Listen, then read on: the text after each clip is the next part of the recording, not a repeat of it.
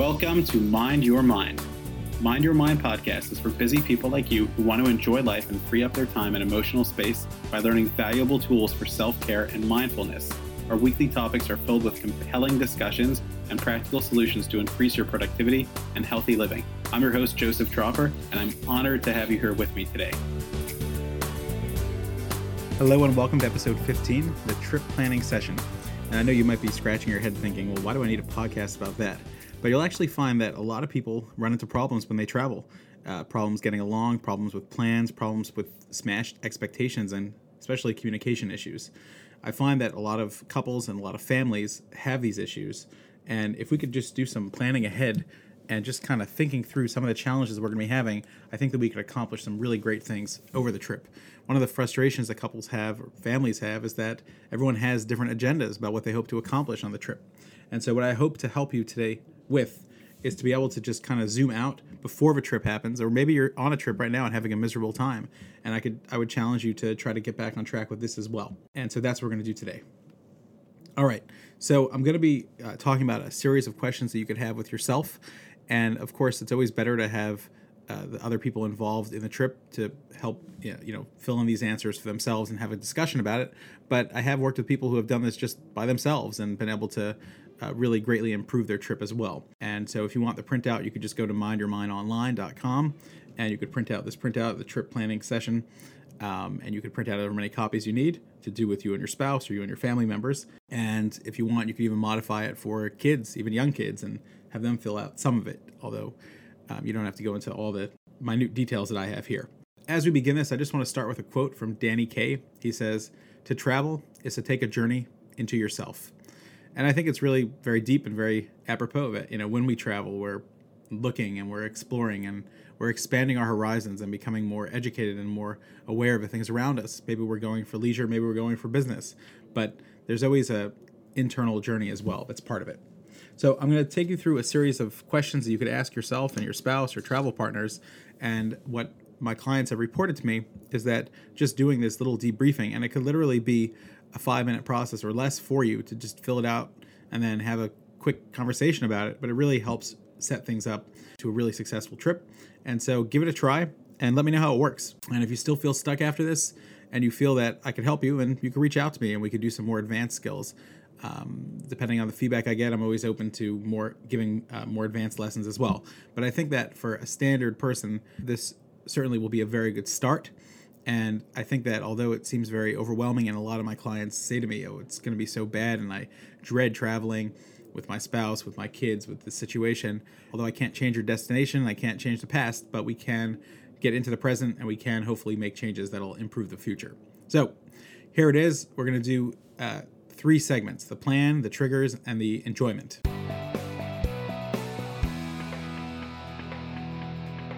For the plans, just write down what's your destination? When are you going? And let's say you're going for a one week trip. So I go easy on the travel days, the first day and the last day, because you can't expect much from those. Some people are very ambitious. What are your travel arrangements? How are you getting there? Transportation? What are your accommodations? So just be clear on these things. And you might say, Well, I don't know yet. Okay, great. So then write that. And that might be a conversation point with you and your partner or family members that maybe some people feel anxious about that or uh, maybe people uh, are very excited about not knowing and hey we're just going to sleep somewhere. Um, and that's all cool. All right then next is identify the triggers. There's a lot of triggers involved in travel. Um, there's money. How much does this cost? Or how much are we spending? And these are just triggers so mark that off that's on there. There's my work and other stress like i'm still thinking about work i'm still connected with work. There's travel styles. I love to get to the airport hours in advance. It just makes me feel more safe. Well someone else might say I don't like to be in the airport. It makes me nervous. I'd rather get there at the last minute. Okay, that's an important conversation to have, not at the last minute on the morning of the trip, but ahead of time. There's vacation ideals. Uh, you know, someone might say, I love to just sit on the beach and do nothing. Or for them, they would say that is doing something and just relax. And someone else might say, well, I have to sightsee and I want to see everything and get out and move. Okay, great. Just identify these are some of the triggers that have been problems in the past. Another thing is I'm being outside my my norm, don't have my own bed, don't have my own washing machine, don't have my own food. Okay, that's important. There, another trigger could be interacting with others, um, interacting with others that, hey, socially, that could be a trigger, or how my spouse or family members interact with others in a positive or negative way. Uh, another trigger could be kids and family. How do we deal with this together? How do we take care of the kids' needs and also balance that? You know, family trips that have kids are not really romantic getaways, obviously. Okay, and the last one, which is definitely going to be checked off for everybody, is expectations. We all have different expectations. Okay, so in order to help facilitate this communication, let's let's get clear what the expectations are, and the and this is the enjoy section. So let's really have a good time. So first, set three goals. What are you trying to accomplish?